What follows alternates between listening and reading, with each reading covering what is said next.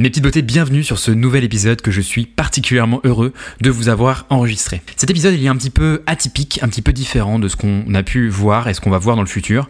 Pourquoi? Parce qu'on s'est prêté à un jeu avec Jean-Charles Curdali. Le jeu c'est de revenir sur 12 citations de son livre, 12 vérités controversées sur lesquelles on a pris position et on est revenu. Vous allez voir, c'est un épisode qui euh, monte crescendo. C'est pour ça que je vous conseille vraiment de l'écouter jusqu'au bout. Vous allez voir, ça part en feu d'artifice jusqu'à la fin. JCK c'est un personnage et c'est le cas de le dire. C'est typiquement ce genre de personne qui a vécu plus de 1000 vies alors qu'il n'a que 33 ans. Il a fondé et revendu une startup de plus de 30 employés qui générait 5 millions euh, d'ARR, donc de revenus récurrents euh, annuels. Il a été fondateur d'un club d'investissement et plus récemment, il a opéré un virage sur la création de contenu. Il a créé 4 podcasts, des centaines d'articles et newsletters et aujourd'hui, il se consacre à coacher les dirigeants des meilleures startups. Quand tu parles à ce genre de personnes, t'as toujours l'impression d'avoir deux ou trois conversations de retard. Ça va vite, c'est stimulant, c'est riche. On a parlé de plein de choses, c'était extrêmement riche. On a parlé de courage, de responsabilité, de capitalisme et communisme. On a parlé d'obésité, on a parlé de body positivisme, de wokisme, de l'idéologie. On a parlé d'habitudes de consommation, on a parlé dans la même phrase d'IA, de victimisation, de création de valeur. Sacré combo, je le concède. Et évidemment, vous retrouverez tous les liens dans la description de l'épisode. Je vous laisse le découvrir. Dites-moi ce que vous en pensez. Hâte The Branger pour m'envoyer des messages ou pour m'écrire dans les commentaires. Je réponds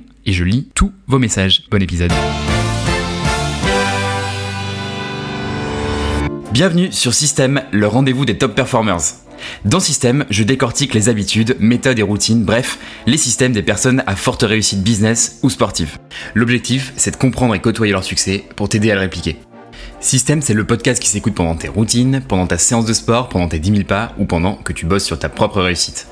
Si tu ressens un sentiment d'urgence, une envie de creuser l'écart, de toujours apprendre en continu, alors tu es au bon endroit. Abonne-toi parce que ce podcast va devenir ton meilleur allié. Je m'appelle Pierre-Emmanuel et tous les lundis, je te partage un système actionnable que tu peux directement répliquer dans ta vie pour faire grandir tes compétences, ton business et développer ton mental de guerrier. Si cet épisode te plaît, tu peux le partager en me taguant sur Instagram à TheBranger ou me laisser 5 étoiles sur Spotify ou Apple Podcast, ça m'aide énormément. Juste avant de commencer l'épisode, pour le démarrage du podcast, je tenais à vous faire un cadeau. Une fois par semaine, je vais tirer au sort une personne qui m'aura laissé une review sur Spotify ou Apple Podcast pour une session de consulting avec moi. Après avoir accompagné les centaines d'entreprises, freelance, entrepreneurs, etc., je pense que ça peut vraiment vous apporter de la valeur. Alors, je vous laisse prendre votre plus belle plume et on se retrouve dans la section reviews.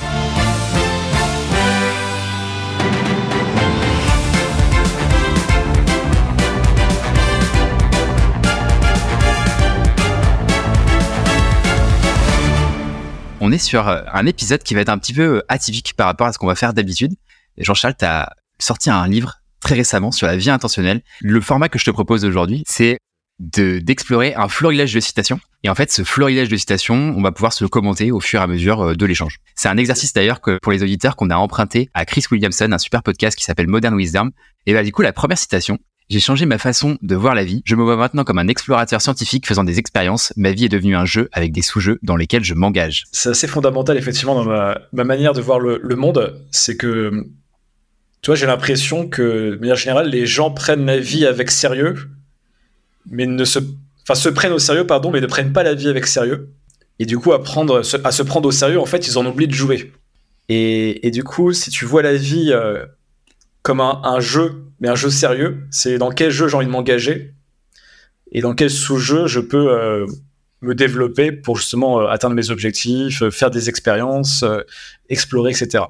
Donc, donc dans mon cas, en fait, c'est vraiment en fait de voir bah, chaque expérience de vie que je peux avoir comme, comme quelque chose qui va être une hypothèse, en fait. Je vais me dire, tu vois, je pense que, je sais pas, être écrivain, c'est une hypothèse intéressante à explorer pour moi, de, ce que je sais de moi-même, de mon passé et de mes aspirations futures. Et du coup, bah, je vais créer un projet, en l'occurrence, euh, peut-être écrire un livre. Et après, dans ce jeu-là, bah, tu peux encore créer des sous-jeux, c'est infini après. Donc, tu vois, c'est euh, euh, quel est le thème du livre, comment je vais marketer le livre, comment je crée une audience pour diffuser les idées du livre. Et tu vois, en fait, je vois tout ça comme des, des jeux ou des petits projets. Et donc, toute ma vie est pensée comme ça. Maintenant, c'est euh, globalement le, le méta-jeu, c'est ma vie au sens large. Euh, comment j'ai envie de devenir un, homme complet, si on pourrait dire, et comment j'incite les gens à travailler sur différentes facettes de leur vie. Je te prends un exemple qui me parle beaucoup. Euh, je parlais un petit peu avec lui récemment, Guillaume Moubèche de l'Emlist, l'Empire. Tu vois, pour moi, il représente parfaitement ça. On sent que il, kiffe sa life, il kiffe, il voit la vie comme un jeu. Il est engagé dans plein de jeux. Tu vois, c'est un mec qui est très sportif, très bon créateur de contenu, très bon entrepreneur. Mais tout ça, il le voit comme un jeu. Ça se sent vraiment dans sa manière d'être, sa manière de communiquer les, choses sur ses réseaux. Mhm. Et, et ouais, c'est ça vraiment que, que j'essaye de, de, transmettre comme message et comment moi j'essaie de vivre ma vie. Donc voilà, c'est soit une approche explorateur, si ça parle aux gens, tu vois, comme Ulysse Lubin par exemple, l'explorateur sur, sur, notamment sur LinkedIn, euh, ou comme un scientifique, si ça vous parle plus, le côté je fais des expériences, donc euh, hypothèse, je, je, teste, j'analyse et, j'en tire des conclusions. Trop bien, merci. Euh, en vrai, moi je me définis comme un chercheur d'épiphanie, et du coup ça a vachement résonné en fait cette, euh, cette citation, parce qu'en vrai je trouve que ça, peut, ça permet aussi de réfléchir au sens que tu mets dans la vie. Et tu vois, euh, je me dis toujours que c'est à toi de le construire aussi, ce sens-là. Et toi, en fait, tu as mis du sens dans ta vie parce que tu as construit un, jeu, un ensemble de, de sous-catégories, tu vois, et c'est ça que tu mets comme, comme sens. Je trouve ça euh, assez intéressant. Euh, tu parles d'Ulysse, et du coup, ce qui est intéressant, c'est que ma prochaine citation, c'est pas la tienne, c'est celle d'Ulysse, mais elle est dans ton livre. Du coup, je me suis quand même permis de la prendre.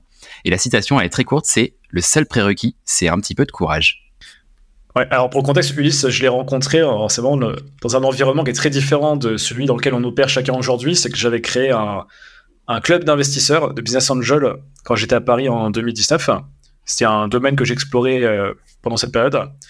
Et Ulysse était un des euh, business angels, on va dire, euh, Bon, il se trouve qu'il m'avait un peu fait quel truc, enfin c'est une longue histoire, mais en fait, euh, on n'avait pas forcément les moyens à ce moment-là d'investir en masse, en tout cas, on avait un, petit peu d'argent pour mettre quelques petits billets à droite à gauche.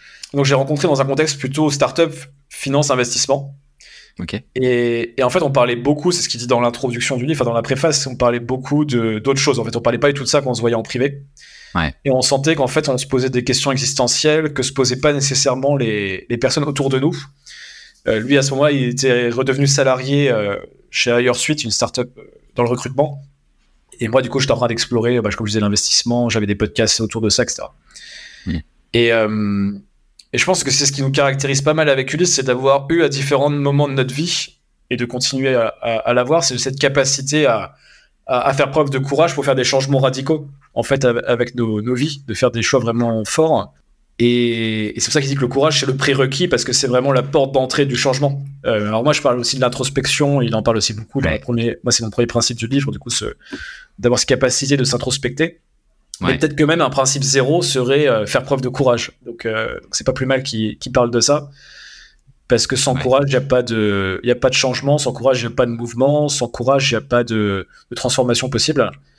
Et, et souvent, il y a cette image voilà, que le courage, en fait, qui est relié à la peur. Souvent, quand on n'est pas courageux, c'est parce qu'on on sent des peurs. Et, est-ce que tu vas aller traverser cette peur et faire preuve de courage, ou est-ce que tu vas fuir et du coup euh, faire preuve de lâcheté par rapport à ta propre existence de certaine manière, ou par rapport à tes proches, ou par rapport à d'autres situations que tu vas que tu vas vivre? Pour moi, effectivement, il a raison. Le pré-courage est le prérequis à, à, une bonne vie, on pourrait presque dire. Tu vois. C'est exactement euh, ce que tu dis, effectivement, au démarrage de ton livre. Et si je te cite encore une fois, c'est si ce principe, donc en parlant de l'introspection, est la porte d'entrée vers une vie intentionnelle, le courage est la clé qui permet d'ouvrir la porte. J'avais envie de te poser une question moi là-dessus sur le courage. Euh, tu vois, il y en a beaucoup qui vont dire que c'est euh, inné contre acquis. Euh, le courage, c'est un élément que tu as de base et que tu peux rien y faire. Du coup, la question, c'est comment est-ce que tu déclenches, selon toi, le, courage? Je pense pas que ce soit un truc inné. C'est pas inné, c'est quelque chose qui se travaille. Moi, j'arrive pas mal. J'ai l'activité de coaching aussi, où j'aide des entrepreneurs et, des indépendants à développer leur activité, à, on va dire designer leur vie, avoir une vie intentionnelle. Et très souvent, en fait, ce que j'essaie de faire avec eux, c'est de leur faire se remémorer des événements du passé où ils ont su faire preuve de courage, même à toute petite échelle, et parfois qui, des choses qui sont insignifiantes à leurs yeux au moment où on parle, et qui va les aider à construire justement cette, euh, cette espèce de barre de courage qu'on pourrait, c'est comme dans un jeu vidéo, quoi. On construit une barre, on, améliorait. Dans, tu joues à FIFA, tu vois, tu aurais plus de, plus de stats en, courage. Ouais, moi, je suis plutôt de team World of Warcraft, mais euh, ça me oh, parle FIFA aussi, t'inquiète. Ouais, sur World of Warcraft, j'aurais pas les termes techniques sur vous, mais, mais, mais ça te parlera.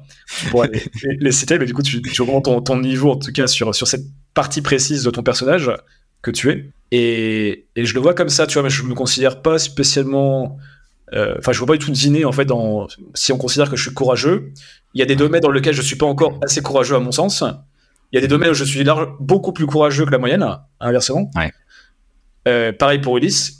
C'est quelqu'un qui, qui m'inspire énormément. Tu vois, par exemple, je prends Ulysse, il fait certaines euh, expériences, il vit des choses qui, moi, me font encore flipper aujourd'hui. Tu vois, dans des certains challenges qu'il a fait, on n'a pas nécessairement les mêmes euh, types de courage qu'on va, qu'on va mobiliser, qu'on va invoquer. Mais pour moi, non pas acquis, pas inné, pardon, c'est du, c'est de l'acquis, c'est quelque chose qui se construit, c'est, c'est se mettre dans des situations, en fait, où on est amené à, à développer son courage. Et, et, à un moment, se poser des questions aussi, du style, des questions assez radicales, hein, du style, euh, si je ne change pas ma situation, bah, et que je fais pas preuve de courage, qu'est-ce qui se passera dans, dans quelques années ou, avant de mourir En fait, qu'est-ce que je peux tirer de moi-même? Et, ça vaut dans les discussions, ça vaut dans les projets, ça vaut dans les euh, par rapport à sa santé, par exemple, tu vois, se dire, bah, je ne fais pas ce, ce rendez-vous médical que je sais que je dois faire, j'ai pas envie d'avoir potentiellement une mauvaise nouvelle.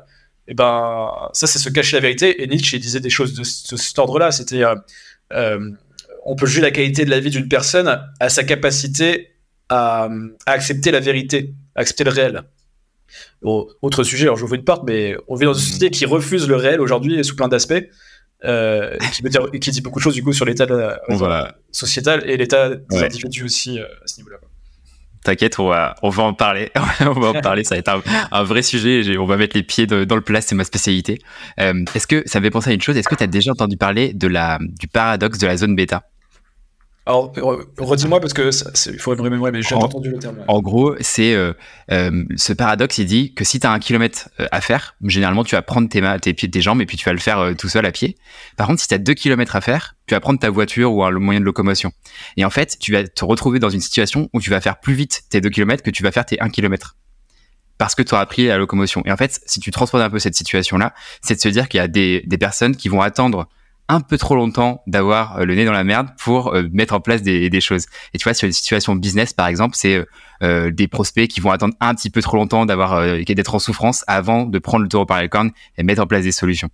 et c'est toujours pareil, tu vois, la personne qui va au sport, bah, qui va pas au sport du coup, qui est désentraînée, va attendre un petit peu trop longtemps euh, d'avoir des signaux euh, médicaux un peu trop forts pour mettre en place des choses. Et c'est exactement du coup euh, là-dedans qu'on est. Du coup, moi je pense que le déclenchement du courage, ça vient par le fait, effectivement, comme tu as dit, de travailler les petites zones de courage et se rendre compte en fait qu'on a été courageux par le passé, mais c'est peut-être aussi des moments où bah, c'est nécessaire d'être courageux parce que sinon on n'a pas le choix quoi. bah, le stress qu'on a appris à marcher en fait. C'est vrai. C'est du mimétisme, mais en fait, il faut être courageux pour être à quatre pattes. Tu te dis à un moment, il faut que je me lève. Euh, J'arrête pas de tomber. Enfin, tu vois, c'est tout le monde a vécu cette expérience. Du coup, bah, a priori, tout le monde, tout le monde sait marcher, en tout cas, qu'on est en bonne santé. Euh, et du coup, on a tous fait preuve de courage euh, quand on avait, euh, je sais plus à quel âge qu'on apprend, on va dire un an et demi, mm. deux ans, je sais pas, ouais. avant, je sais plus, mais un truc comme ça. Ouais. Il y a un deuxième thème qui m'intéresse, c'est toute la partie nihilisme et sens de la vie. et du coup, je repars sur mes citations. Euh, là, tu parles d'un des archétypes que tu utilises dans ton livre pour illustrer tes propos, qui s'appelle Stéphane, du coup.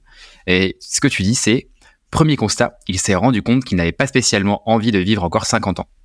Effectivement, alors Stéphane, c'est l'archétype de la vie par défaut, donc c'est du coup la vie que tu as si tu ne fais pas d'action consciente euh, bah, sur, tes, sur ta, tes projets, sur tes pensées, sur ton environnement, enfin tout ce qui constitue ta, ta vie et que tu une vie qui est ce qu'elle est, en fait, elle est pas forcément mauvaise, pas forcément, euh, enfin pas catastrophique, mais pas nécessairement bonne non plus, elle est ce qu'elle est, quoi, elle est par défaut. Et Stéphane, en fait, il a conscience petit à petit dans sa vie que euh, est dans cet état un petit peu où il est un peu anesthésié, on va dire. Il n'y a pas vraiment de projet, il n'y a pas vraiment de, de choses excitantes. Il y a beaucoup de choses qui sont là parce qu'elles sont là, mais qu'il n'a pas choisi encore une fois.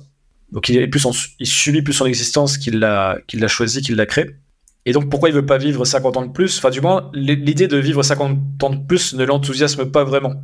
Il n'a pas, il a pas d'amour de la vie parce qu'en fait, il ne la respecte pas vraiment la vie de cette manière.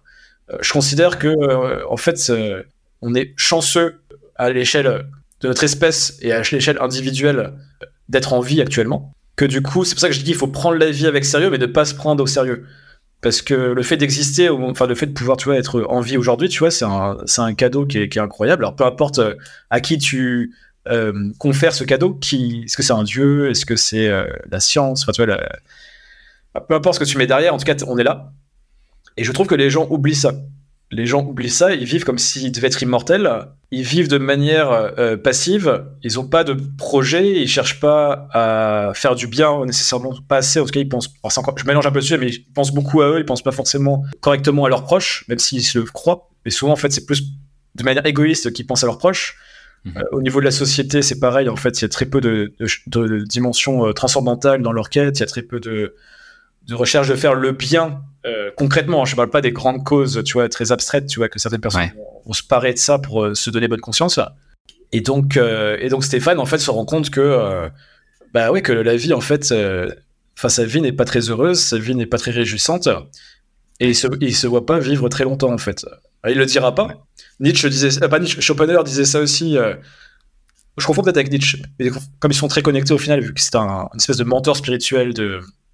Schopenhauer était un mentor spirituel de Nietzsche. Et je crois que c'est Schopenhauer qui disait ça que si on allait sur les tombes des gens euh, toqués et qu'on leur demandait, viens, on te donne une deuxième vie, euh, rejoins-nous, ils diraient, euh, non, non, laissez-moi, je suis mieux où je suis. On peut voir ça de deux manières différentes. Ça veut dire que le, la mort ou le repos est supérieur à la vie, mm-hmm. et du coup que la vie est souffrance et au final, ou ennui, comme disait Schopenhauer. Euh, ou plutôt, moi je le vois plus comme ça, c'est que les gens en fait n'ont pas apprécié leur vie et ne l'ont pas aimé suffisamment. Il n'y a pas eu là. C'est pour ça que Nietzsche c'était plus un, un, philosophe de, de, la joie, un philosophe de, de l'amour de la vie. Là où, Nietzsche, euh, Schopenhauer était un pessimiste de la vie. C'est là où ils se distancient, où ils se différencient clairement dans leur, dans leur philosophie, même si le point de départ est assez, assez sensiblement le même. Et, et je pense qu'en fait, pourquoi les gens ne veulent pas sortir de leur tombe si on leur proposait une deuxième vie, c'est parce qu'ils n'ont pas aimé suffisamment la vie et pas aimé leur vie. Et pour les raisons que j'évoque notamment dans, dans, dans, le livre. Ouais. Et, moi, il y a un concept qui me plaît beaucoup chez Nietzsche, c'est celui de l'éternel retour, euh, qui dit que est-ce que tu serais prêt à revivre ta vie de manière euh, infinie, euh, mmh. ta vie totale? C'est que tout ce que tu fais, en fait, toi, cette discussion, est-ce que je suis prêt à la revoir un milliard de fois? Est-ce que ce comportement, je suis prêt à le revoir par une infinité de fois, etc. etc. Ouais. Et, et, et, quand tu commences à penser comme ça, tu changes beaucoup de choses. Waouh euh, je me dis waouh, je suis sûr que dans mon entourage, j'ai plein de personnes qui seraient pas chaudes pour vivre 50 ans de plus en fait. Et c'est ça que quand tu réalises ça, et en lisant ton livre, je me suis dit waouh, c'est vrai en fait, c'est beaucoup plus commun que ce qu'on pourrait imaginer. C'est, de toute façon, on va même plus loin, les gens ne se suicident pas, non pas parce qu'ils en ont pas envie, c'est parce qu'ils n'ont pas le courage, par exemple, tu vois. Mm, mm, ça, si tu veux, c'est un peu choquant dit comme ça, mais c'est cette idée que si tu leur donnais en fait un bonbon à, à prendre, tu vois, pour abréger leur souffrance, tu vois, euh, mm. pour certaines personnes qui sont pas. Alors, je parle pas des gens dépressifs, je parle vraiment de gens qui ne. Ouais, ouais. Mais, mais c'est encore pire que ça, en fait. C'est pas tant le suicide, c'est la question du. C'est la vie, ok. C'est pas tant mm, le jugement de qu'est-ce que font les gens. C'est pas une question de salarié entrepreneur. Ça, c'est pas mon sujet. Mon sujet, c'est ta vie est ok. C'est-à-dire qu'elle est acceptable parce que par comparaison, bah, tu regardes le JT, regardez dans tel pays, des, ils vivent des catastrophes, donc votre vie doit être satisfaisante. Ouais. Euh, c'est la vie complètement anesthésiée, c'est la vie confortable, c'est la vie du. Euh, ça, ça pourrait être pire. Et, les gens se contentent de très peu. Hein. Les gens sont pas très euh, ambitieux. non, pas, je ne parle pas d'ambitieux faire SpaceX et être Elon Musk. Bien sûr. Mais ne serait-ce que euh, avoir la plus belle vie possible et avoir le plus bel impact possible qu'ils peuvent à l'échelle qu'ils désirent ou l'échelle dont ils sont capables. Et c'est même pas un sujet dans la tête des gens, ça. Tu vois, c'est ça qui est ça. C'est ça qui est ouf. Et d'ailleurs, on a parlé euh, de grands philosophes. J'enchaîne avec la prochaine citation. Nous rentrons petit à petit depuis 150 ans dans le nihilisme que Nietzsche avait prophétisé, celui-ci entraînant lui-même un relativisme qui fait perdre en valeur tout ce qui est le sel de l'existence, puis au narcissisme et à l'individualisme dans lequel nous vivons, n'ayant plus de sens supérieur sur lequel baser nos existences. Nietzsche, en gros, ce qu'il disait, c'est que bah, la religion, notamment à cause de la science et progrès de la science, perdait de sa superbe, il y avait des croyances qu'on avait qui étaient devenues de la science, donc des choses qui sont plus proches de la vérité, on pourrait dire, objectives, même si la science elle-même, en fait, euh, évolue, euh, et fait évoluer de paradigme en paradigme. Mais en tout cas, voilà, la, science est plus précise que la foi. Donc, euh, on est, oui, sur 50-200 ans, on va dire, de déclin de religion, les gens n'ont plus forcément ce socle sur lequel se rattacher. Donc, il y a deux possibilités. Nietzsche proposait ce qu'il appelle la transvaluation des valeurs, donc c'est recréer ses propres valeurs en tant qu'individu. Euh, donc toi individuellement, voilà, quelles sont les valeurs qui drivent euh, ton existence? Quelle existence tu peux créer? Ça que Nietzsche est souvent rattaché, euh, un peu à tort, mais au, mouvement existentialiste de, de Sartre, bah, notamment de Sartre en fait. Mais, mais donc on a ce problème, cette problématique. On n'arrive pas à trouver nos propres valeurs. Donc une fois qu'on n'arrive pas à trouver nos propres valeurs, on tombe dans une forme de relativisme et de désamour de la vie. Parce qu'en fait, la, vie, on commence un petit peu, bah, on parlait de nihilisme avant, du coup, on commence un petit peu à, à, moins l'aimer, à moins y trouver de sens, à la trouver euh, triste, à la trouver, euh, à pas lui conférer beaucoup d'importance. Et du coup, ce qui se passe après, c'est qu'on va commencer à, être euh, voilà très relativiste. Bon, à quoi bon vivre? Euh, tout se vaut. Au final, il n'y a pas trop besoin de tout... Je fais ce que je veux, je choisis pas vraiment, mais je fais ce que je veux. quoi. Et les choses n'ont plus de valeur, il n'y a plus de hiérarchisation. Vu qu'il n'y a pas de cause un peu supérieure euh, qui nous drive, bah, on devient très individualiste. Donc c'est là où le narcissisme prend sa place. C'est que pourquoi mon avis vaudrait moins que le tien? Pourquoi ma vérité serait inférieure à la tienne? Donc je suis narcissique. En fait, euh, je, je deviens je deviens Dieu sans avoir les qualités de Dieu euh, et, et j'ai pas vraiment de valeur, mais je euh, je vais calquer celle d'une idéologie un peu réductrice sur euh, bah, comme quoi comme quoi c'est la, la, la, manière de vivre, tu vois. Donc tu as des gens en fait qui vont prendre des idéologies toutes faites, qui vont se dire ouais ça me correspond, qui vont les essayer de faire du prosélytisme pour pour, pour dire c'est, c'est la nouvelle religion. Mmh. Euh, t'as des gens qui ont essayé de faire ça au XXe siècle, ça, il y a eu des, des guerres qui ont, qui ont causé beaucoup, beaucoup de morts.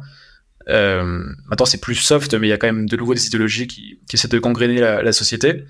Et donc, on se retrouve avec des gens qui sont, ouais, qui sont très centrés sur eux-mêmes, euh, qui n'arrivent pas à penser à partir de l'autre, qui ne pensent qu'à partir d'eux. Euh, donc, très narcissiques, très égocentriques, euh, qui considèrent que leur cause est la cause des causes. Cette cause-là leur fait du bien aussi, donc c'est comme le bon côté, c'est qu'au moins, des fois, ils trouvent un petit peu de sens tout de même. Mais ça part pas d'eux, ça part vraiment de quelque chose de très, très extérieur. La religion avait ce problème aussi. Hein. D'ailleurs, Nietzsche n'aime pas spécialement la religion. Euh, c'est juste que la religion avait ce mérite au moins euh, de fédérer à plus grande échelle. Alors que maintenant, on, fédère, mais c'est par petites communautés maintenant qu'on qu va fédérer. Euh, c'est plein de, de mini-religions qu'on a créées là ces, ces 50 dernières années. Et voilà, de qu'on se retrouve avec des gens, enfin je vais me répéter là, mais égocentriques, qui, qui, qui n'aiment pas vraiment la vie, qui se dégradent physiquement, qui se dégradent moralement, qui se dégradent de manière générale, qui dégradent la société. Et, Justement. et voilà. Et je pense que la, la prochaine citation aura pas, forcément besoin de beaucoup de commentaires, mais tu me dis Le souci, c'est que l'adolescence, associée à cette période de branleur nihiliste, n'en finit plus.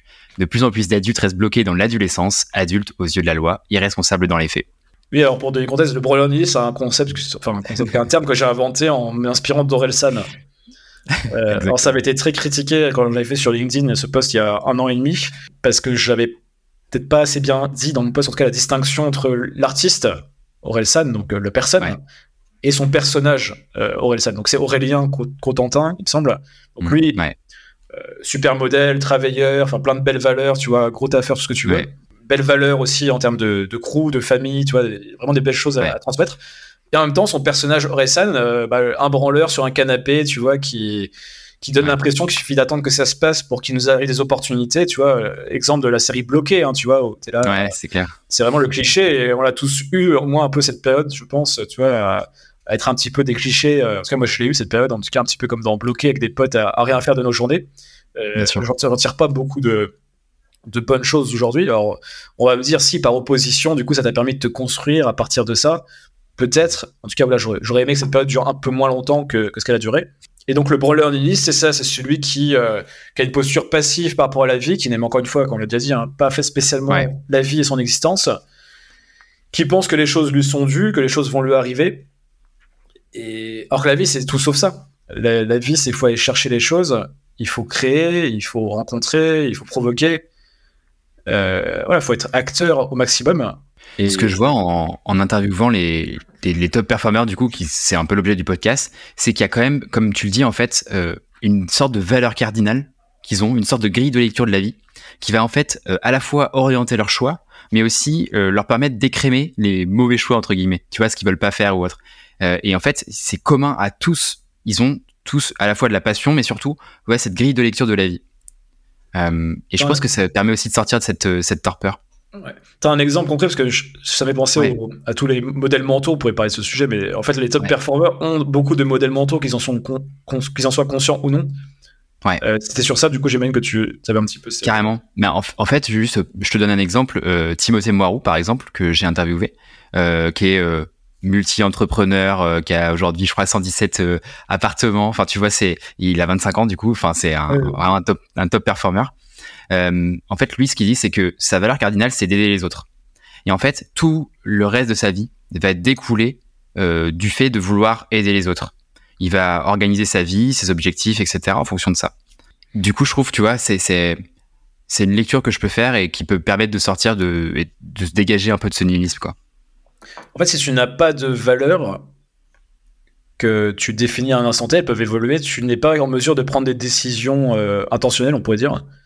Ouais. Parce que tu n'as pas pensé en amont, donc tout se vaut. C'est là où tu te rentres dans une forme de relativisme, parce qu'en fait, tu n'as pas valorisé les choses, tu n'as pas hiérarchisé tes, tes, valeurs, Donc euh, les décisions se valent euh, et du coup tu es dans l'indécision et du coup tu n'es pas dans le mouvement parce qu'en fait tu remets toujours à plus tard parce que tu n'es pas en capacité de prendre des décisions rapides. C'est aussi un trait des top performers, c'est des gens qui prennent des décisions très rapidement.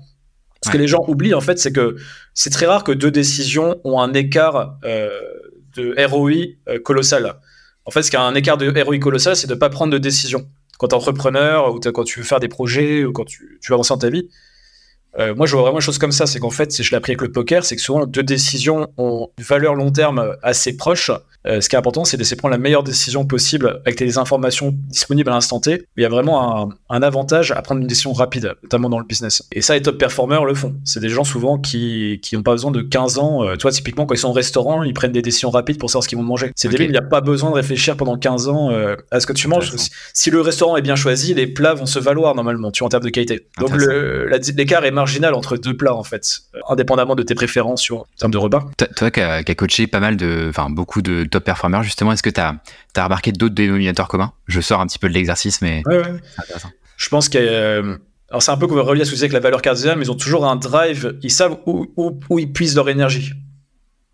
Il y a souvent un endroit en fait où ils ont conscience. Alors des fois c'est quelque chose de sain, quelque chose c'est un peu moins sain sur le long terme, mais il y a toujours un endroit où ils vont puiser vraiment une force qui fait qu'ils sont capables de soulever des montagnes, de déplacer des montagnes au quotidien.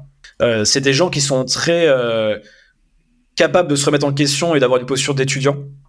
Donc euh, même s'ils ont de l'ego, en fait, quand ils ont la bonne personne en face, ils sont capables d'écouter, euh, d'avoir une posture, tu vois, de d'apprenant en fait. Tu vois, c'est ce que disait, bah, j'aime beaucoup écouter en ce moment le podcast de, de Yomi Oussama et, et Antoine Blanco, sans permission. Mm-hmm.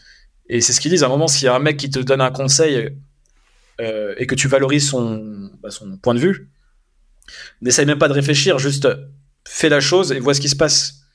Et tu vois, tu as des gens qui sont pourtant euh, des gens multimillionnaires, qui ont monté des entreprises incroyables ou qui sont des, des gens très successful dans leur domaine, qui sont capables toujours de remettre en cause euh, leurs croyances et de les réévaluer et, et de faire des, des, tests comme ça. Et alors qu'à l'inverse, il y a des gens qui stagnent dans leur vie parce qu'ils sont toujours bloqués dans leurs croyances, bah, qu'on appelle les croyances limitantes, ou leur conception du monde, une perspective un peu limitée de, de, ce que la vie peut être ou de ce que le business peut être et du coup, qui ont eu des progressions très lentes. Euh, ils ont aussi une capacité, je finirai là-dessus, on pourrait en lister des dizaines, hein. euh, ouais, je pense à, à, justement avoir un projet euh, clair et d'être très rapide, et ils ont conscience qu'en 3-6 mois, en fait, tu peux faire un x10 dans ta vie. Ça, les gens se rendent pas compte, c'est que je pense qu'en fait, en, en 6 mois, ta vie peut complètement changer. Et là, je parle pas forcément de top performer, entrepreneur, CEO, autre, je te parle de n'importe qui à partir du moment où tu clarifies ta situation, tu fais une hypothèse du coup euh, forte, euh, testons ça.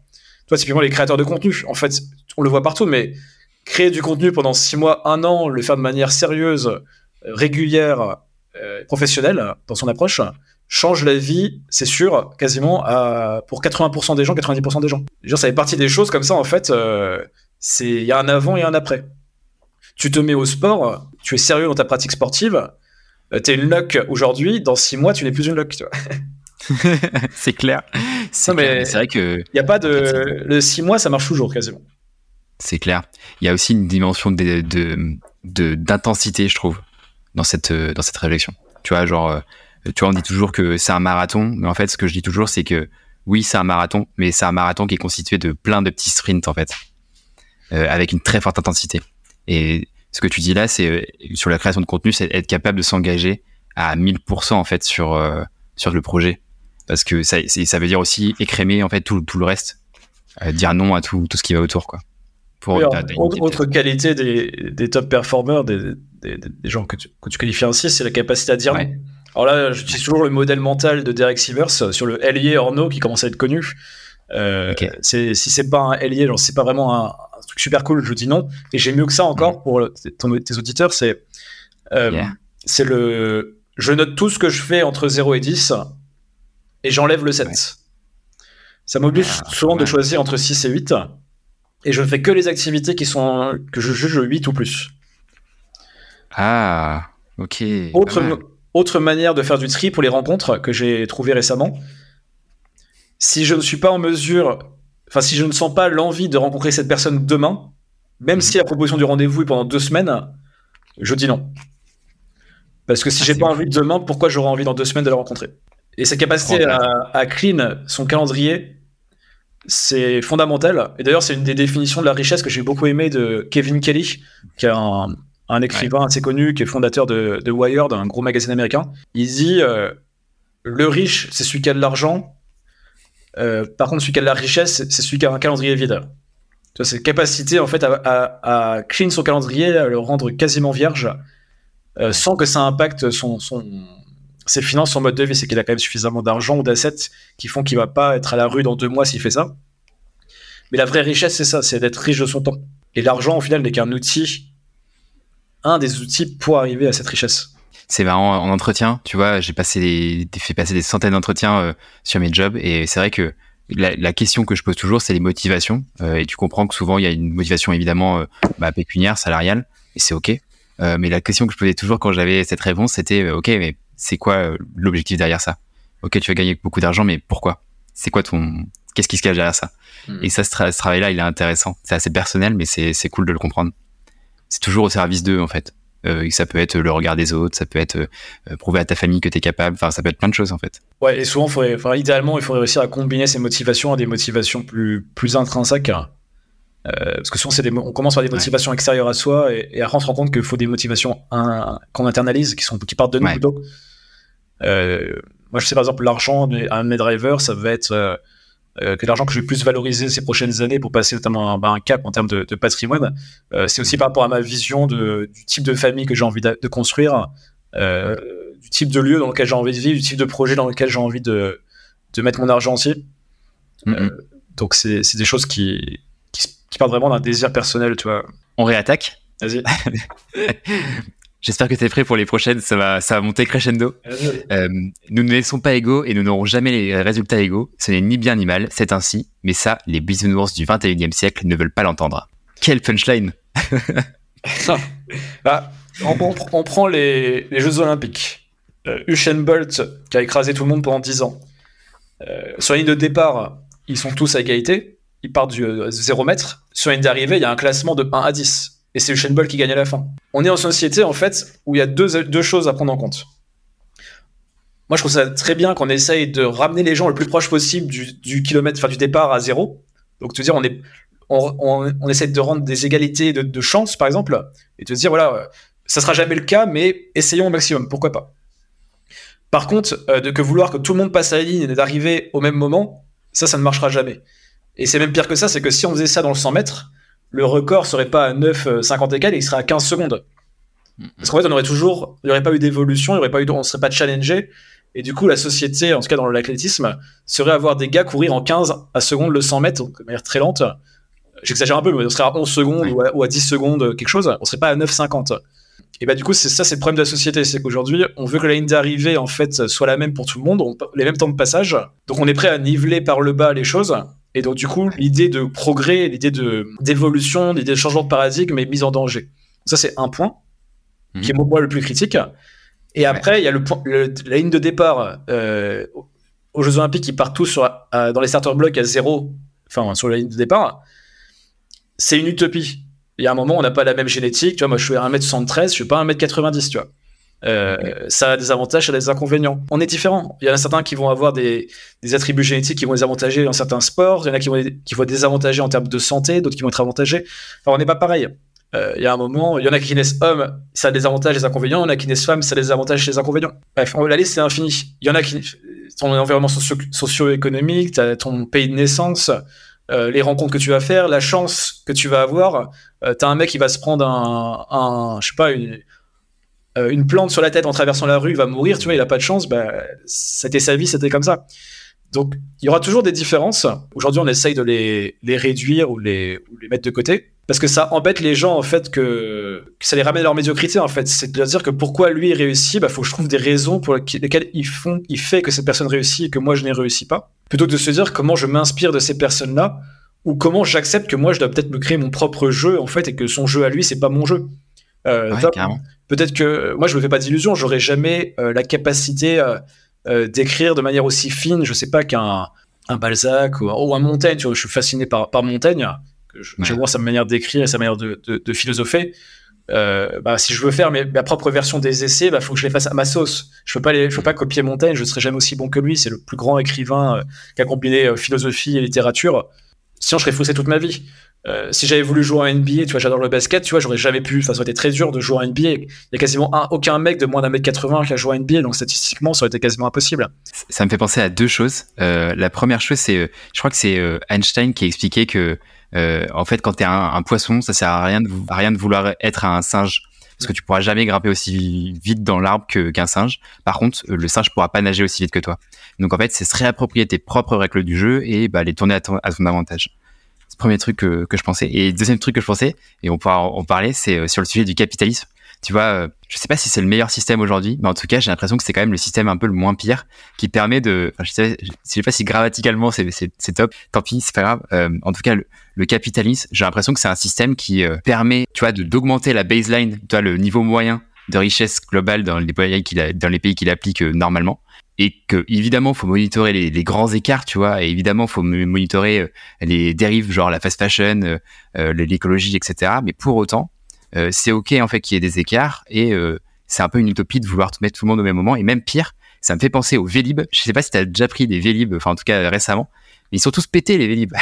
Donc je me dis au lieu tu vois de prendre un, une entreprise de vélo et de vouloir la rendre accessible à tous et, et d'avoir un service en fait qui est pourri parce qu'ils sont tous pétés pourquoi est-ce qu'on ne mettrait pas, tu vois, des finances sur des entreprises innovantes, genre Dance typiquement, qui est une entreprise, euh, en tout cas en termes de service, qui est, qui géniale et qui euh, du coup bénéficierait d'avoir des subventions euh, qui seraient mieux utilisées que pour pouvoir créer une propre entreprise de Vélib qui fonctionne par définition pas quoi. Je me suis un peu perdu mais non mais de toute façon on a créé hein, ce système, ça s'appelle le communisme. Hein. ça va me faire penser à OEC 117. ça. Non mais c'est ça, mais c'est c'est pas si simple que ça, évidemment, il faudrait nuancer parce qu'il y a des très bonnes choses, les services publics apportent, euh, ont une utilité, apportent de belles choses aussi, évidemment, et il faut en prendre soin. Euh, pour autant, la réalité, c'est que tu l'as très bien dit, c'est qu'en fait, une entreprise publique, enfin un service public, n'aura que très, enfin c'est très difficile pour lui d'avoir la même qualité qu'une entreprise privée qui n'a pas les mêmes enjeux. Mm-hmm. Euh, derrière, tu l'as fait avec l'exemple des, des, vélos en libre service. On pourrait le faire avec plein d'autres exemples. Maintenant, la question, c'est comment effectivement on améliore le capitalisme j'ai lu un livre qui donne des pistes euh, de réflexion qui s'appelle euh, euh, Voyage en misarchie, qui est un roman essai qui justement essaie de nous faire un peu sortir de ce paradigme. Et j'invite les gens à, à, le lire justement pour avoir d'autres pistes de réflexion qui améliorent ou qui sortent un petit peu de système capitaliste ou même de nos comportements occidentaux sur plein d'autres aspects. Donc il y a des, des réflexions. Moi, c'est des, des, sujets qui, je dirais pas qui m'intéressent pas pour l'instant, mais qui, je sais pas assez creuser encore. C'est, toi, je, moi, je me concentre beaucoup sur l'individu pour l'instant que j'essaie de comprendre la société, mais du coup, pour aider l'individu à, mieux prospérer. Après, a tout ce qui est question un petit peu de système, on va dire. Tout ce qui est macro, en fait, c'est des choses sur lesquelles je vais me pencher, je pense plus dans, dans 5, 10, 20 ans. je vois bien mes livres dans, dans 10, 15, 20 ans être sur certains de ces sujets. Mais j'ai encore des choses à écrire sur, sur l'individu. Tu vois, pour le rapport à ça, moi, je, je me réfère pas mal à bah, Peterson, que je cite plusieurs fois dans le livre, qui, a, écrit voilà, des, des très bons livres qui, sur lesquels il se concentre sur l'individu euh, bah, son livre sur l'ordre et le chaos, 12 euh, règles pour une vie et 12 règles, je sais plus comment le dire, mais enfin 12 règles de plus pour une vie, enfin tu vois, qui est plus sur euh, celui-ci sur le comment remettre du chaos un petit peu dans sa vie quand il commence à être ordonné. Mhm. Et, là, on voit par exemple, soit d'accord ou pas avec ses points de vue, ses prises de position, c'est qu'en il se concentre beaucoup plus sur la société et sur les systèmes. Il est beaucoup plus dans le politique, au sens la vie de la cité, la vie, la vie globale, on va dire, de, des systèmes, des collectifs, des collectivités, pardon. Mhm. Et moi, j'ai envie de faire un peu pareil. C'est commencer plutôt par les individus et petit à petit aller vers les, systèmes qui, de son, qui, à mon sens, nécessitent encore plus de puissance intellectuelle et le plus de culture encore pour faire des connexions entre les choses. C'est pas trop mon sujet pour l'instant, euh, même si je l'utilise pour essayer de comprendre la société et le ramener à l'individu. Mais justement, dans un passage du livre, tu mêles quand même pas mal euh, individu et société, et je te lis tout de suite. L'acceptation de son état présent ne doit pas être un prétexte de fuite en avant, il doit donner la force à celui qui accepte cette situation présente de la refuser comme étant inéluctable dans le futur.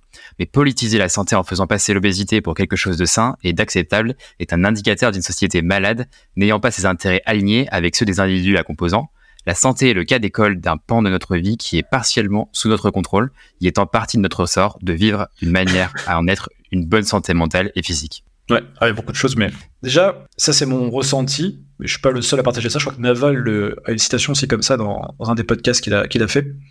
Ouais. Euh, ce qui en fait aide la société à prospérer, tu vois, ou même le capitalisme va prospérer, n'est pas toujours, en tout cas à court moyen terme, euh, ce qui va le plus aider l'individu. En tout cas, l'individu, quand on le prend, euh, ou plutôt la masse, tu vois, c'est qu'en vrai, il y a une responsabilité de chacun, on va dire, de sortir à partir de ce système-là, de comprendre ses rouages et de, de prendre ce qu'il y a à et de, et de créer un peu ses arrière-cours, ses arrière-boutiques, tu vois, ou faire des pas de côté, tu vois, de pas forcément euh, tout prendre un petit peu pour argent comptant, comme la vérité ou comme c'est la manière de vivre par rapport à un système qu'on te propose, tu vois, typiquement sur la santé, euh, on va te dire euh, en Occident, ne faites que de la santé quand vous êtes, enfin, euh, a posteriori. Alors qu'en fait, maintenant, on voit qu'il y a beaucoup de médecine préventive qui peuvent améliorer ton espérance de vie, mais personne va te pousser. En fait, la société et le système actuel, en termes même de caisse de maladie, tout ça, n'a pas d'intérêt à ce que tout le monde se mette à, à, faire de la médecine préventive, sinon ça casserait complètement le système.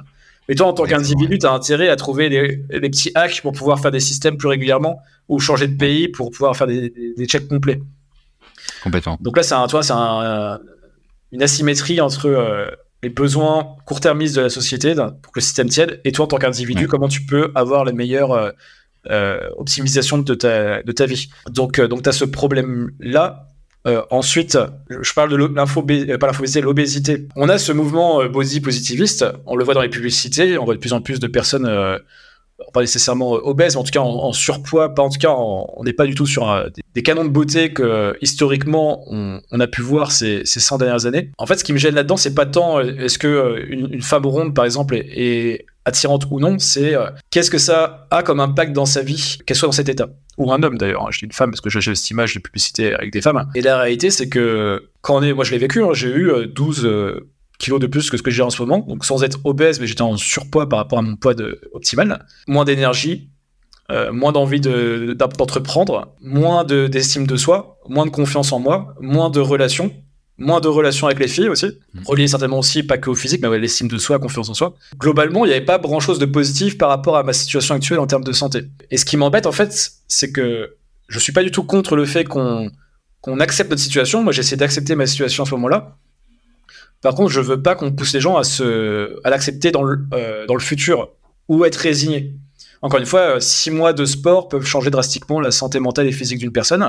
Et quand aujourd'hui on, pointe du doigt ou on se moque par exemple des gens qui font du sport, ou qu'on dit c'est mon choix, moi si j'ai pas envie d'aller courir, si j'ai pas envie de faire de, de muscu, si j'ai pas envie de pratiquer un sport, une activité physique, j'ai pas envie de marcher, c'est mon problème. Bah oui, ça c'est euh, tu peux dire ça si tu veux en public, mais est-ce que quand tu es avec toi-même le soir, tu es vraiment content de ta silhouette dans le miroir, même si les gens essaient de te dire c'est pas grave, c'est cool, euh, tu as le droit d'assumer ton corps. Quand tu creuses vraiment, t'enlèves les couches de culture, est-ce que tu es vraiment content, satisfait de ta santé? Est-ce que tu es fier de toi? Est-ce que tu as l'impression que tu vas dans la bonne direction? Pour en parler des fois avec des gens dans des environnements où ils ont plus tendance à dire la vérité, donc c'est notamment les soirées, quand ils commencent un petit peu à boire, euh, quand ils sont dans des environnements un peu plus détente ou quand tu sais poser les bonnes questions pour faire parler les gens, bah, la vérité, c'est que les gens veulent souvent changer et, n'aiment pas leur situation, qu'elle soit physique, mmh. qu'elle soit sociale, qu'elle soit euh, professionnelle. En fait, là, j'ai élargi un petit peu. Et du coup, là, ça qui m'embête, c'est que la culture, en fait, crée un vernis un petit peu de, de paraître euh, et d'acceptation de choses qui sont pas nécessairement acceptables. Et, les gens, au final, sont dans une espèce de, jeu de l'autruche, en fait. C'est qu'ils se disent, ça va, je suis comme ça, c'est pas grave. Euh. Et en même temps, je comprends parce que les efforts sont colossaux. Et on parlait de courage au début de l'épisode, tu vois. Bah, est-ce que tu as le courage à un moment de faire le taf pour perdre tes 20 kilos en trop alors qu'à côté de ça, bah, tu commences à avoir des, des, articles dans la presse qui disent c'est pas grave, reste comme tu es, tu vois. C'est McDonald's, quoi. Venez comme vous êtes, quoi. Ouais, c'est ça. Peut-être pas, en fait, quoi. Hmm. Ouais, je pense que c'est un subtil mélange entre de la douceur et de l'empathie et de la compréhension pour ces personnes, tout en éduquant, en fait. C'est surtout ça le, point, je pense. C'est mettre à disposition aux gens les choix euh, qu'ils ont devant eux et en fait leur laisser la liberté de choisir ce qu'ils ont envie, mais en état de conscience de, de ce choix-là. Et en fait, c'est ça aussi tout l'objet de ton livre, c'est les rendre vraiment purement et simplement intentionnels. Mm. C'est ok si tu as envie d'être en surpoids et que tu kiffes vraiment fondamentalement ta vie d'être en surpoids. C'est juste si ça, si c'est vraiment intentionnel et vraiment un choix déterminé par toi, why not? Mais par contre, tu dois savoir aussi l'impact que ça peut avoir potentiellement sur sur ta santé, etc. Évidemment, on exclut euh, tout le contexte de maladie, etc. de la discussion, euh, évidemment. En tout cas, de banaliser ça, je trouve ça dangereux, tu vois, que ça soit acceptable, que les gens ne, cherchent pas à changer ou qu'on enlève en fait le questionnement. En fait, c'est c'est ta raison de remettre de la nuance. C'est moi ce qui me gêne, c'est plutôt on ne pousse plus les gens à se questionner sur leur situation. Pas forcément, pas forcément qu'en termes de de santé ou de, de, physique. Mais tu vois, même si tu pousses plus loin, alors ça peut être un peu controversé, mais même le Covid aurait été une des grandes pathologies les gros problèmes qu'avaient les gens, en fait, c'était souvent quand ils étaient en surpoids, on s'est rendu compte. Il y avait pas mal de cas, en fait, où les, les cas graves, quand le Covid partait en cas grave, c'était relié souvent à des pathologies, notamment de la forme d'obésité. Donc, même d'un point de vue sociétal, tu vois, euh, en fait, on aurait eu intérêt à ce que les gens soient en meilleure santé euh, au maximum pour éviter justement ces cas-là. Je vais pas aller sur la suite de raisonnement parce que ça va vraiment être trop, trop blacklisté après. Mais en tout cas, voilà, il y, a des, y, a des vrais, y a des vrais questionnements à avoir. Il faut toujours se poser la question pourquoi la société, pourquoi la publicité, pourquoi les entreprises poussent mm. ces idéologies comme le positivisme, à qui ça sert? Hypothèse, ça peut servir euh, bah, des très grandes entreprises bah, dans, la, ah dans le domaine de la, de la, santé, par exemple, les pharmacies. Mm. Les pharmacies, ça peut concerner euh, les entreprises de, qui vendent de, bah, des, de la nourriture, en fait, de pousser les gens à consommer. Il y, a toujours des, des, choses derrière, en fait, qui font que, tu vois, pourquoi les femmes fument, par exemple? Parce qu'à un moment, il y a Malboro qui s'est dit, j'ai connu cette histoire avec Edouard Bernays, Malboro s'est dit, je veux augmenter ma part de marché. Le meilleur moyen d'augmenter ma part de marché, bah, c'est de créer un nouveau marché qui représente 50% de la population qui s'appelle les femmes. Et du coup, on va leur faire croire que c'est intéressant de fumer, que ça crée en fait un sentiment de liberté. Et du coup, ils ont fait des publicités où ils mettaient en avant des femmes dans des, dans des manifestations qui fumaient, des mannequins. Ils ont repris ça dans la presse et après les femmes ont commencé à fumer aux États-Unis. En aucun cas, c'était un mouvement d'émancipation des femmes, c'était un mouvement marketing pour vendre plus de clubs. Et qu'en fait, c'est ça que les gens se rendent pas compte, c'est que souvent, sans dire qu'il y a des complots partout, mais il y a des enjeux financiers qui nous dépassent. Il y a des enjeux aussi, voilà, d'agenda politique et autres. Et, nous, les gens normaux, entre guillemets, on est des petits pantins souvent, en fait, qui sont, qui, se rendent pas compte des jeux dans lesquels on est ce que je trouve tout à fait juste et, dommage, c'est que euh, on a souvent des, tu vois, des, tout ce qui est qui trait au bodybuildisme va aussi en, général contre euh, les, les big corporations, tu vois, euh, les grosses boîtes, les McDo, les, tu vois, les, vraiment les grosses entreprises. Et paradoxalement, c'est ça qui sert ces grandes entreprises. Et tu vois, c'est ça que je trouve vraiment très en dichotomie en fait. C'est un peu en en bicéphale, tu vois, genre ça va à deux vitesses en fait. C'est ça qui est, assez intéressant. Sur cette dernière partie, euh, JC, je te propose d'aller plus sur l'individu du coup cette fois.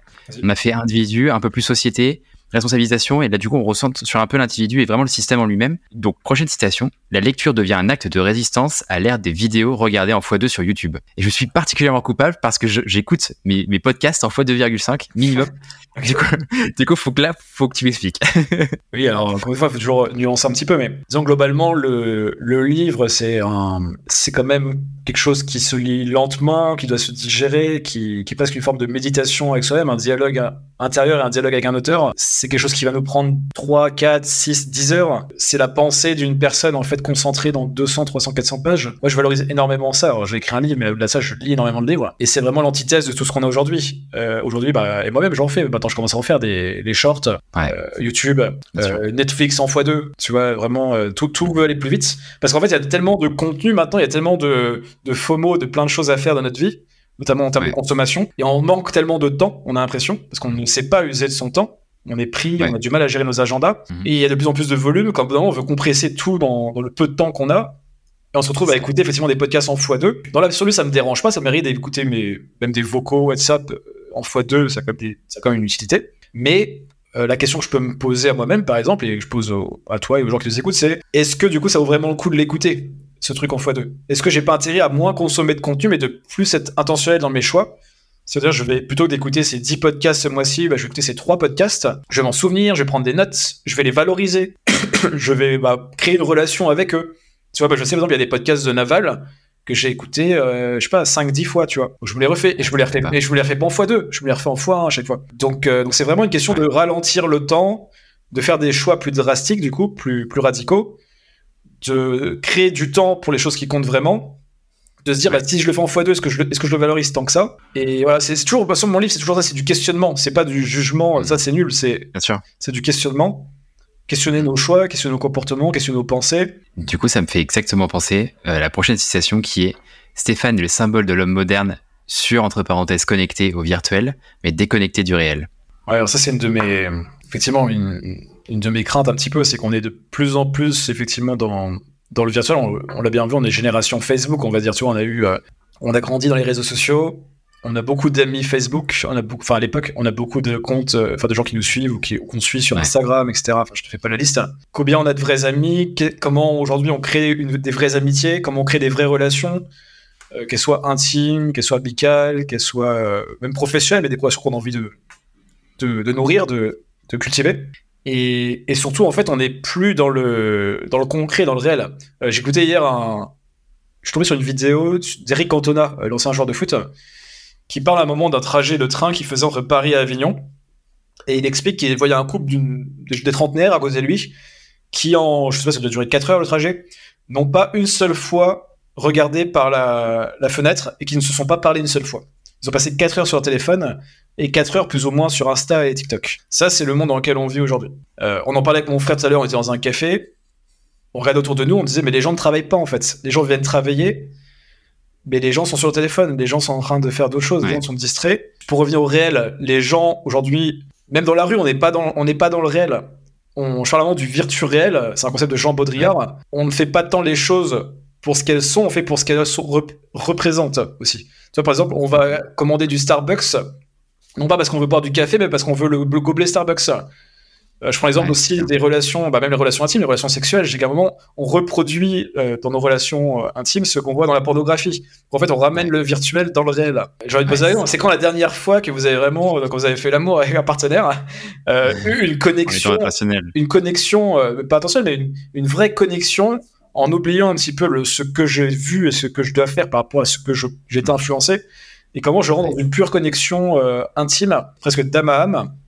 Voilà, je parle. Il y a des, il y a des lectures euh, euh, spirituelles. Je recommande d'abord David Deida, que j'aime beaucoup, euh, qui parle justement, justement de sexualité et, de spiritualité, qui, combine les deux. Mais toi, ça, c'est un super exemple. Je pense que même dans l'intimité, on est complètement déconnecté du, réel. Et d'ailleurs, il y a pas mal d'autres citations qui font, qui font penser à ça, mais je vais les laisser de côté parce que le, temps passe et l'épisode avance. Euh, J'ai envie d'aller sur une dernière citation, ou une avant-dernière citation, et puis après, on, on attaquera la conclusion. La citation, c'est nous vivons actuellement dans une économie où être une commodité, c'est-à-dire un pion remplaçable, va devenir de plus en plus dangereux. Ce qui a de la valeur est votre différenciation, votre assemblage spécifique, votre compréhension des leviers de votre époque. Ça, c'est le sixième principe, du coup, de comprendre les outils de son époque sans, sans être esclave de ceux-ci. Très basé principalement, enfin, majoritairement sur euh, Naval Ravikant, du coup, que ton audience connaîtra Qui revient très souvent dans, dans, le livre. Qui revient plusieurs fois dans le livre. On le voit encore plus avec l'IA, mais c'était déjà le cas avant. C'est qu'en fait, euh, on est sur une économie aujourd'hui qui qui récompense les extrêmes. Donc il y a deux extrêmes. Il y a ceux qui se rendent extraordinaires, qui sont ordinaires, mais qui se rendent extraordinaires par leur, euh, leurs actions, par leur travail.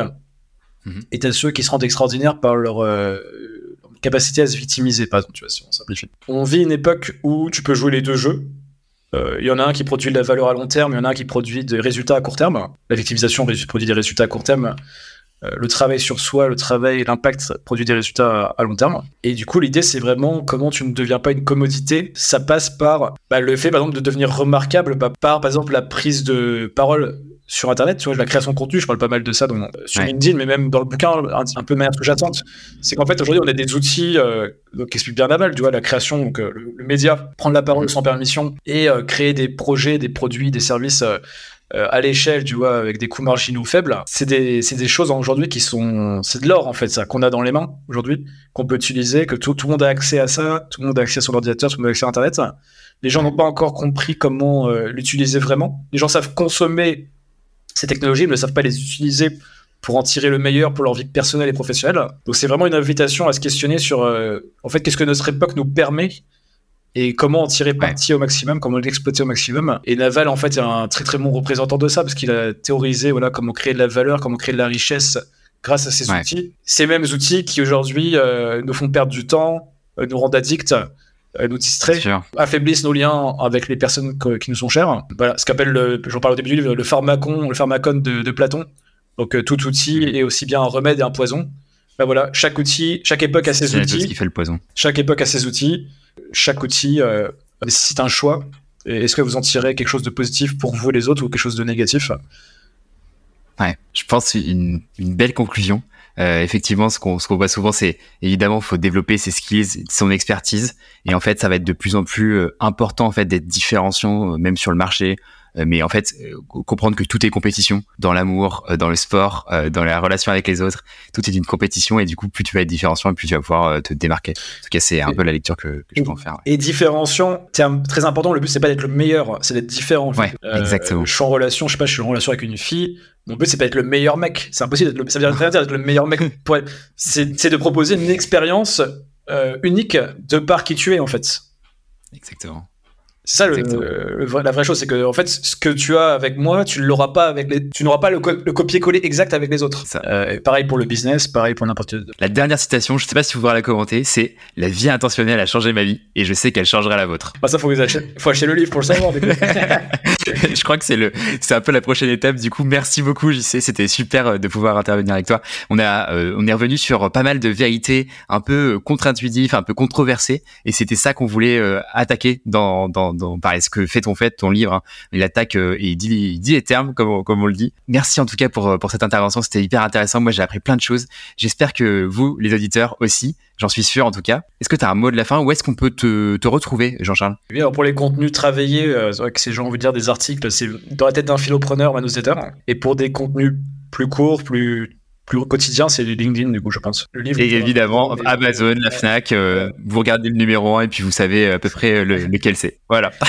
Merci beaucoup, c'est trop cool. Chers auditeurs, en tout cas, j'espère que ça vous a apporté de la valeur. Euh, moi, j'ai trouvé ça, que c'était un épisode qui était euh, encore une fois contre-intuitif et, et, qui apportait beaucoup de, de, de, nouvelles visions, de nouvelles perspectives de réflexion. Encore une fois, la question, enfin, c'était pas de juger, c'était plutôt de poser des questions, d'amener à éduquer et faire un travail de méiotique, d'accouchement. j'espère que ça a été le cas de votre côté. Si l'épisode vous a apporté de la valeur, si ça vous a plu, je vous laisse mettre 5 euh, étoiles sur Spotify, l'Apple Podcast. Ça nous aide énormément et puis ça m'aide aussi toujours à avoir des meilleurs invités, bah, comme j'y sais tout simplement. Euh, en tout cas, je vous souhaite une très bonne semaine. Je vous dis à la semaine prochaine. C'était PE et ciao